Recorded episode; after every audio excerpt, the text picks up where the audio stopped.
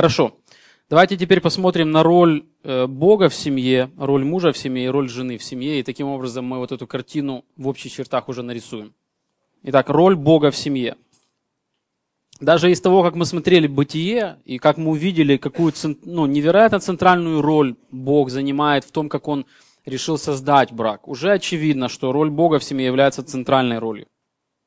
То есть, если мы хотим иметь благословенный брак – нам нужно, чтобы Бог был в центре этого брака.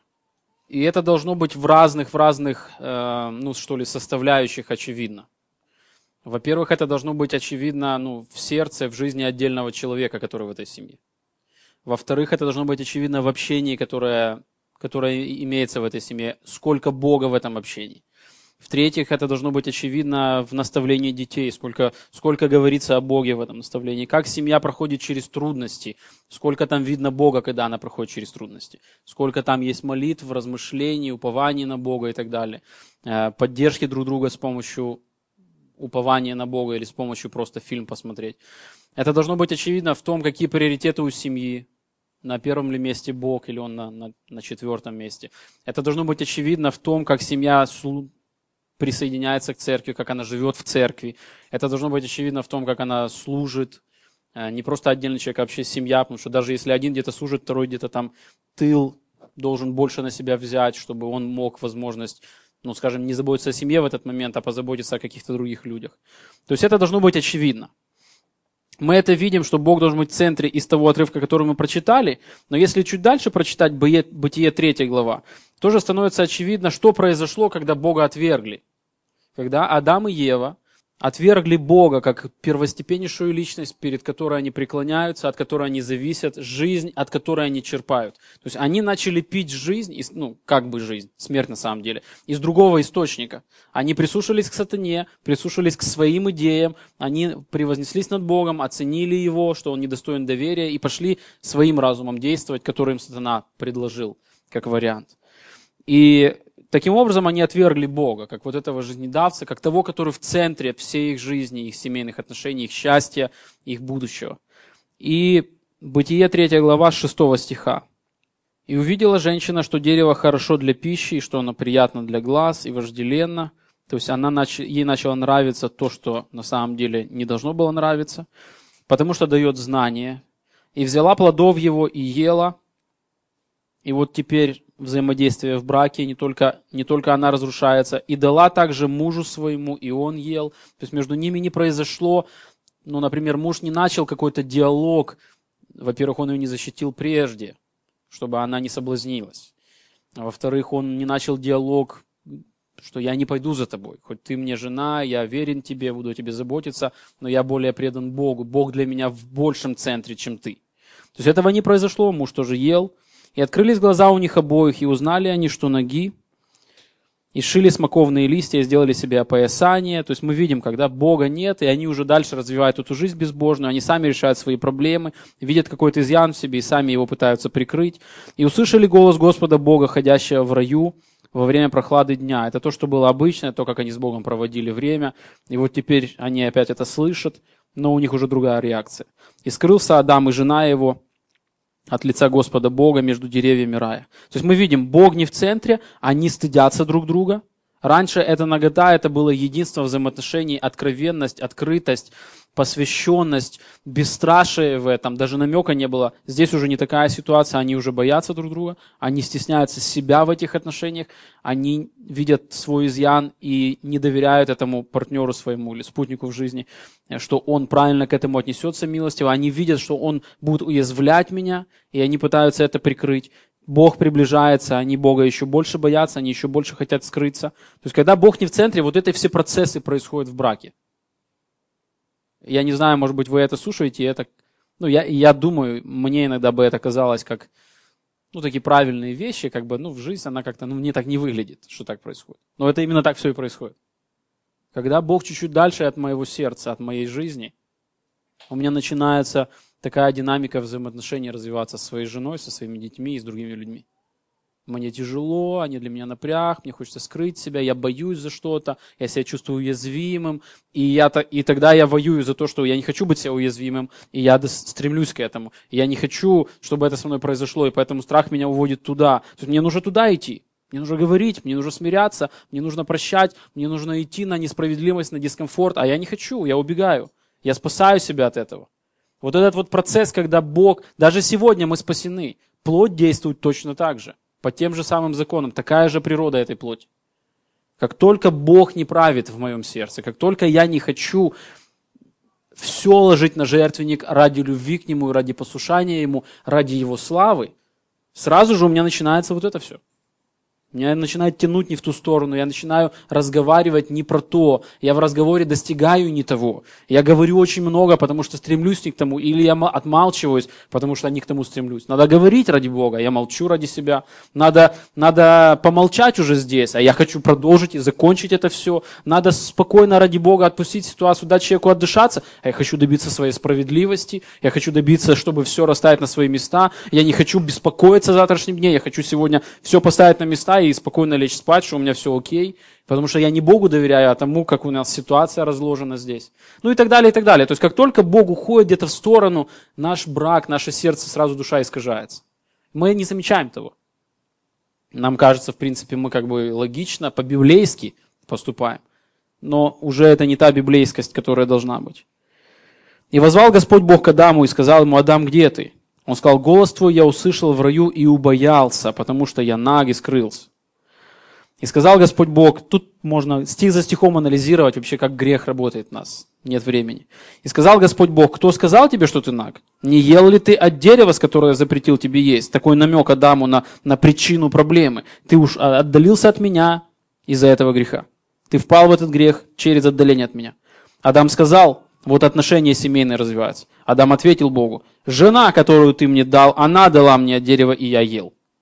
У меня, если буквально на страницу назад перейти, у меня там написано, он говорит, вот это кость от костей моих и плоть от плоти. Он ей восхищается. Тут он ее подставляет. Он подставляет ее под удар. Он обвиняет ее, а не себя. И сказал Господь Бог женщине, что ты это сделала? Женщина сказала, ну уже неразумно, переводить стрелки на Адама в данном случае. Змея обольстил меня, и я ел. Я не виновата. Я не хочу, Боже, с тобой строить отношения, я удаляюсь.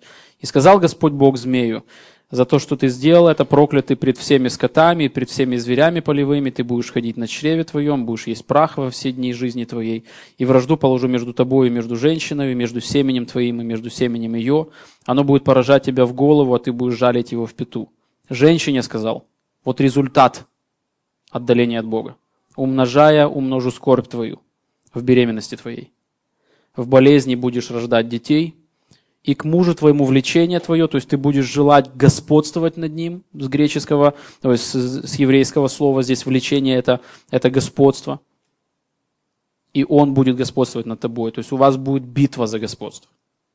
То есть ты будешь воевать против своего мужа, чтобы он не господствовал над тобой, чтобы он не был лидером твоим. Это будет твоя склонность, греховная склонность. Ее не было раньше. Адам уже сказал, за то, что ты послушал голоса жены твоей и ел от дерева, о котором я заповедал тебе, сказав, не ешь от него, проклята земля за тебя. Земля проклята. И появляется разрушение, и меняются законы, как все устроено. И в результате со скорбью будешь питаться от нее во все дни жизни твоей тебе будет тяжело зарабатывать на жизнь. Чем дальше мы от Бога, тем нам тяжелее зарабатывать на жизнь, тем нам тяжелее созидать брак и вообще свою жизнь. И тяжело переживать даже это проклятие. Терние и волчцы произрастит она тебе, и будешь питаться полевой травою. В поте лица твоего будешь есть хлеб. Тебе будет тяжело. И мы, мужчины, должны идти, и должно быть видно, что у нас пот на лице. Потому что Бог сказал, другой жизни не будет на земле. Мужчина, который будет исполнять свою роль верно, у него будет лицо в поту. Он не будет выглядеть как фотомодель. Он не будет с чистенькими ручками, не запятнанными и с душой такой, знаете, девственной, которая никогда не напряглась и не видела никаких проблем. Это будет мозолистая душа, это будет душа, которая с ранами и, и с болью там, и с какими-то ранами, которые еще, может быть, там не зажили, с шрамами на ней. Это мужская жизнь Мужчина, который должен быть лидером, он вот так будет идти. Женщина, которая будет жить на земле, она будет переживать вот те трудности. В поте лица твоего будешь есть хлеб, доколе не возвратишься в землю, из которой ты взят, ибо прах ты и в прах возвратишься. Таким образом, мы из этого видим, что Бог был в центре создания брака, благословенного брака, и потом из-за того, что от Бога отошли, Бог был не в центре, произошло разрушение, которое очень сильно сказывается на семье. Если Богом пренебрегает семья, то она никогда не сможет иметь благословенные, Богом замысленные отношения. Никогда не сможет. Никаких вариантов, ни одного шанса нет. Если семья не дорожит Богом и не растет в Боге, она не будет иметь брака, который замыслен Богом. Хороший брак у хороших христиан. Преданных, самопожертвенных, ценящих Бога больше себя, больше своего брака. Хорошие дети тоже у таких христиан, которые ценят больше не детей своих, а Бога. Я вам скажу сейчас, ну, у меня двоякие чувства здесь на уикенде. С одной стороны, у меня радость, когда я смотрю на всех вас. А с другой стороны, у меня есть боль. Есть семьи, которые переживают тяжелейшие периоды в своей жизни, их здесь нет. Потому что им это неудобно. Поэтому они в таком состоянии. То есть здесь для них исцеление, но их здесь нет. Им, может быть, из того, что я, я конечно, не знаю всех вас и всех нюансов ваши, но я, я знаю их. Некоторые из вас знаю. Им важнее быть здесь, чем некоторым из вас. Жизненно необходимо. Брак трещит по швам. Но их здесь нет. Потому что это неудобно. Потому что это там, это неудобно. Вот здесь ради Бога нужно быть, а ради себя лучше остаться дома. Их здесь нет.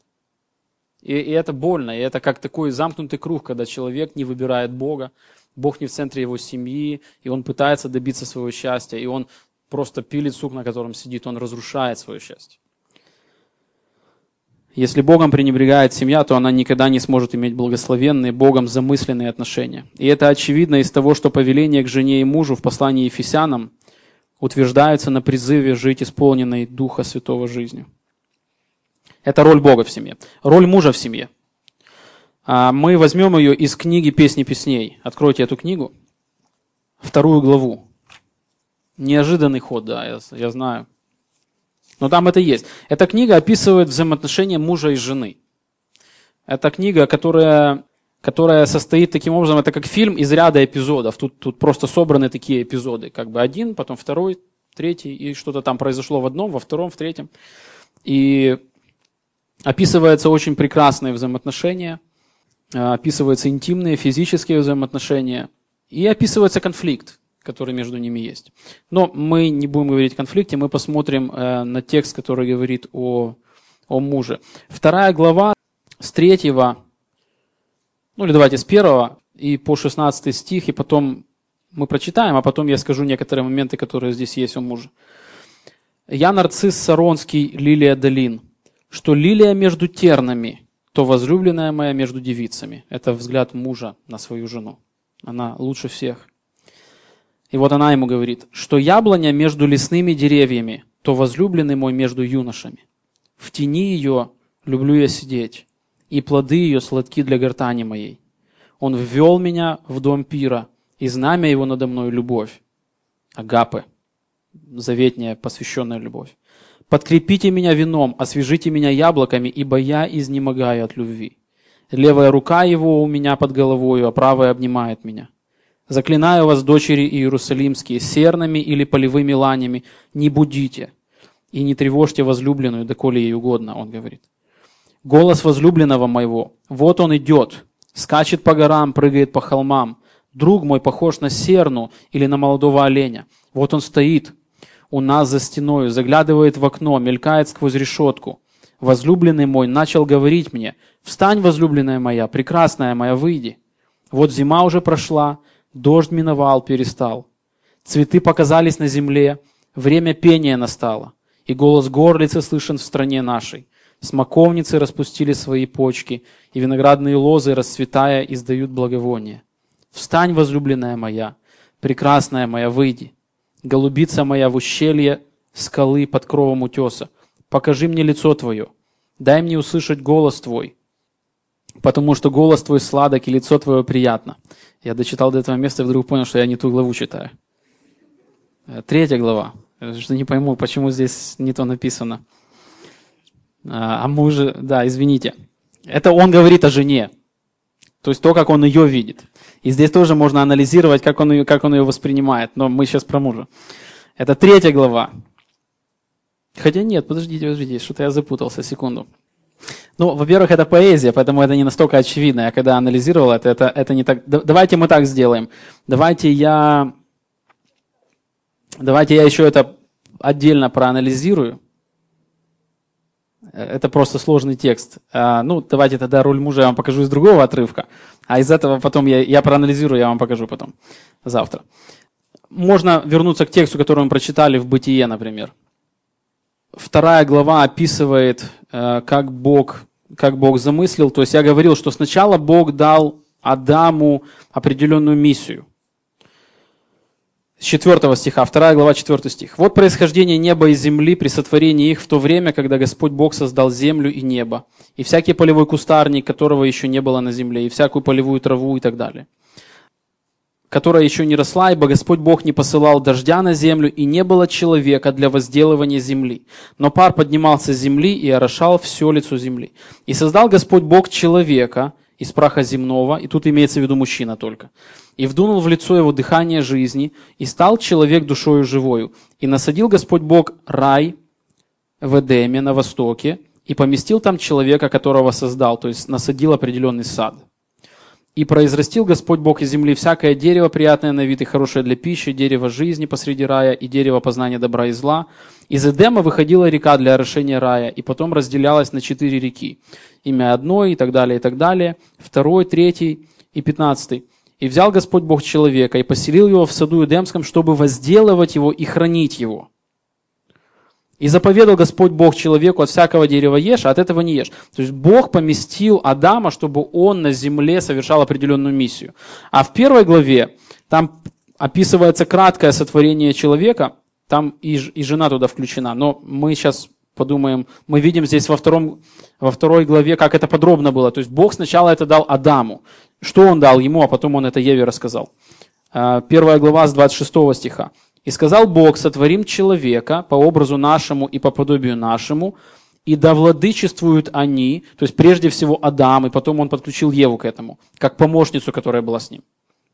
Да владычествуют они над рыбами морскими, над птицами небесными, над скотом, и над всею землей, и над всеми гадами, присмыкающимися по земле. И сотворил Бог человека по образу своему, по образу Божьему сотворил его, мужчину и женщину сотворил их. И благословил их Бог и сказал им, плодитесь и размножайтесь, и наполняйте землю, обладайте ею, и владычествуйте над рыбами морскими, и над птицами небесными, и над всяким животным, присмыкающимся по земле. И сказал Бог, вот я дал вам всякую траву, сеющую семя, и так далее, и так далее. То есть, смотрите, здесь, здесь описывается, что когда Адам был сотворен, у него была миссия определенная. Он ее должен был выполнять. И только после этого Бог сказал, нехорошо Адаму ее выполнять самому. Сотворим ему помощницу.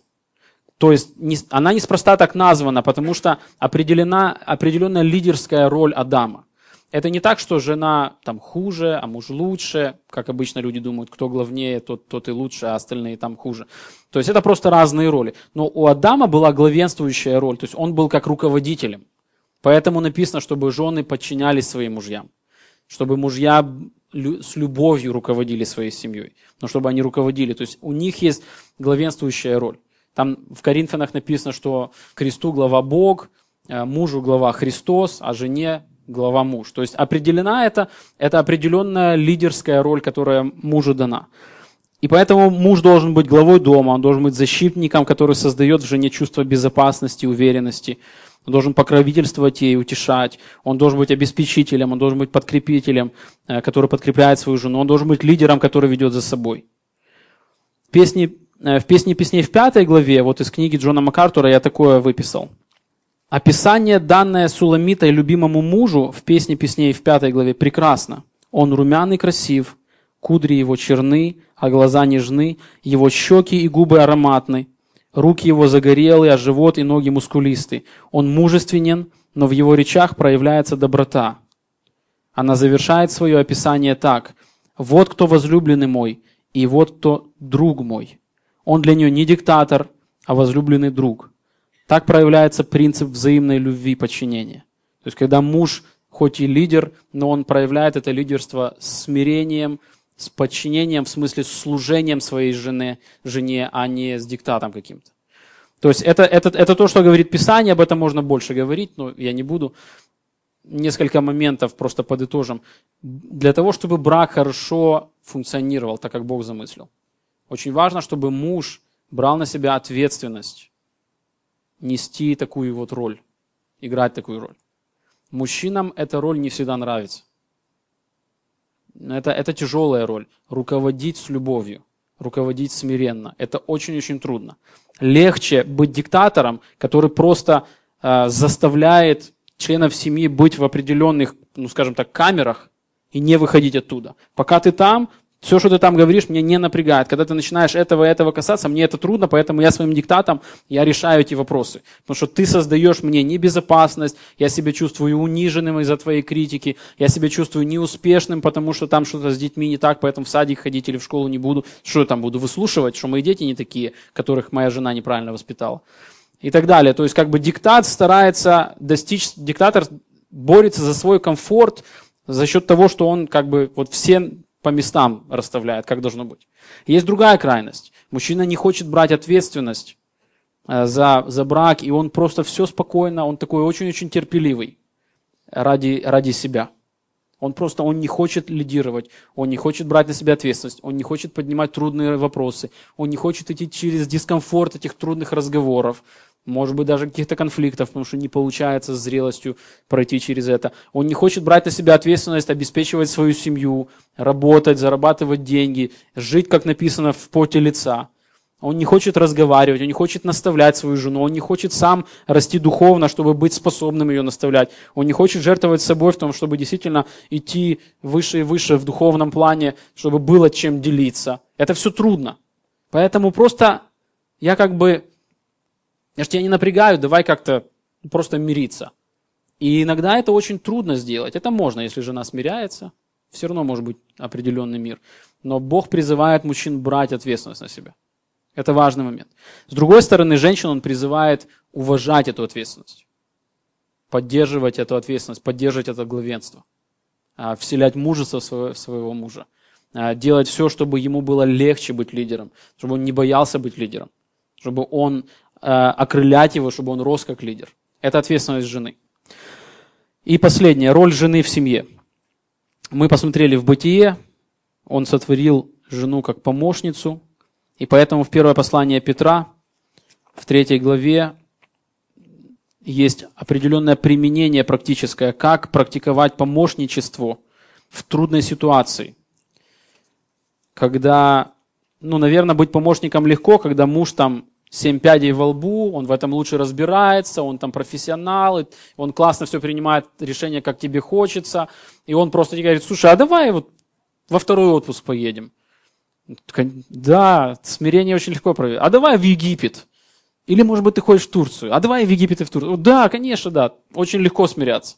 Но когда муж делает не то, что мне кажется правильно, или когда он действительно делает неправильные вещи, это очень трудно. И вот здесь поэтому в послании Петра написано, как жена должна проявлять свое помощничество, свое уважение к мужу в трудной ситуации.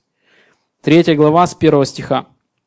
«Также и вы, жены, повинуйтесь своим мужьям, чтобы те из них, которые не покоряются Слову, то есть они неправильно живут, они не покоряются Слову Господнему, которое вы им говорите.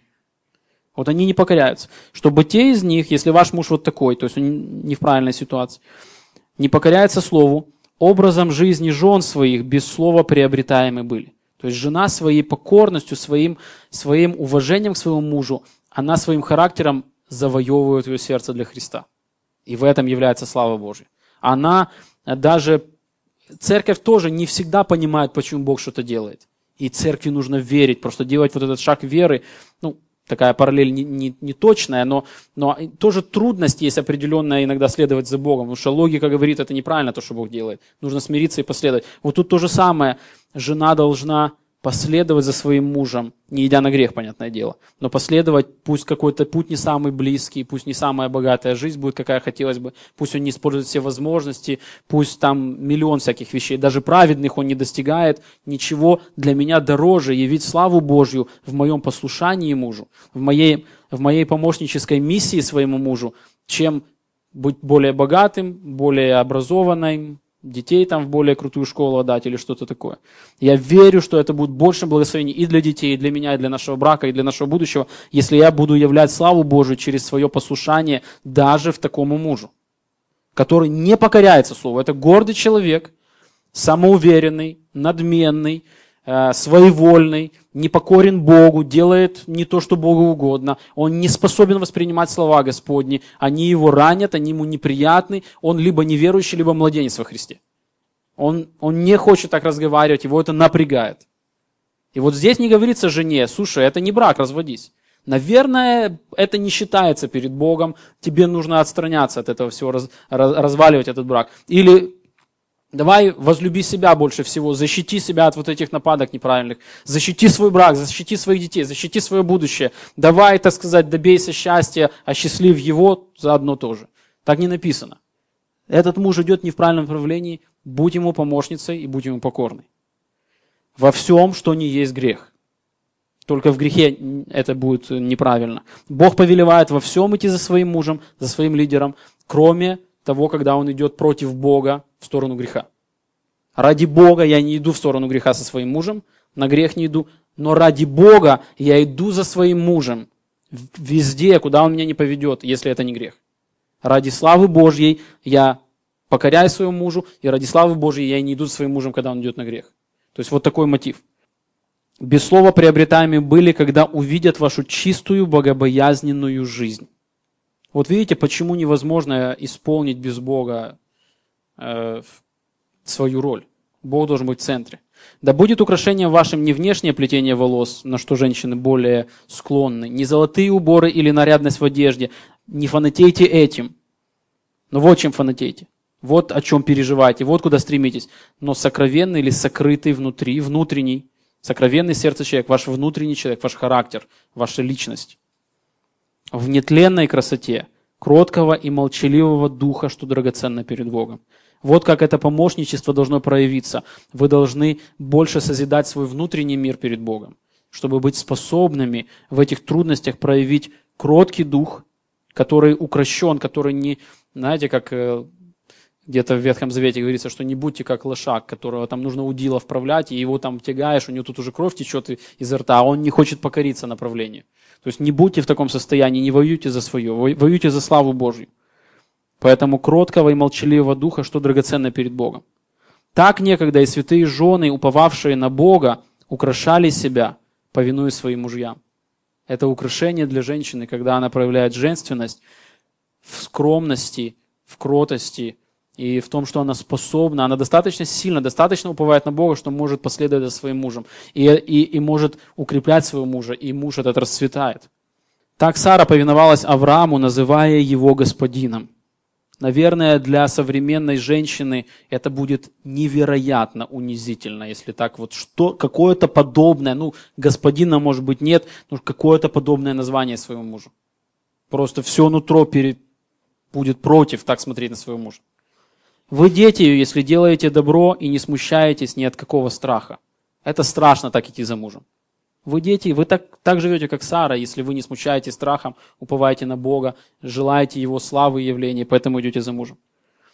Также и вы, мужья, обращайтесь благоразумно с женами, с пониманием, с тонким подходом к ним, как с немощнейшим сосудом. Они не просто второй мужчина, только женщина. Они внутри другие. Они не мощнейший сосуд оказывая им честь как сонаследницам благодатной жизни, дабы не было вам препятствия в молитвах. И еще одну цитату, и мы закончили. Очень сильно рекомендую эту книгу. Тут много есть, э, скажем, таких глубин, которые помогают найти силы духовные для того, чтобы исполнять вот этот замысел брака. Вот эта книга этим отличается. Есть разные книги, разные цели преследуют о браке. Вот эта книга преследует такую цель, чтобы как бы подчеркнуть вот это богословие, которое, если в тебе живет эти все истины, ты соприкасаешься с этим небесным источником, который дает тебе духовную силу практиковать брак. Многие истины очень трудные, потому что духовность, она трудна для нашей плоти.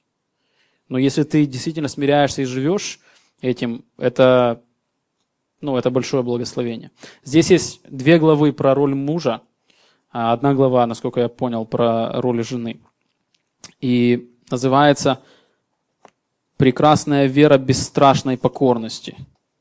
Перед тем, как рассказать, чем покорность является, а чем не является, давайте оценим портрет женственности, который нарисовал апостол Петр в этом тексте, который я прочитал. Прекрасные плоды покорности появляются благодаря сильным корням женственности. То есть покорность вырастает из правильной женственности. Именно такие корни делают покорность прекрасным и могущественным качеством. Женщина своей покорностью и смирением это она использует мощнейший инструмент. Это орудие, которое способно изменять сердце.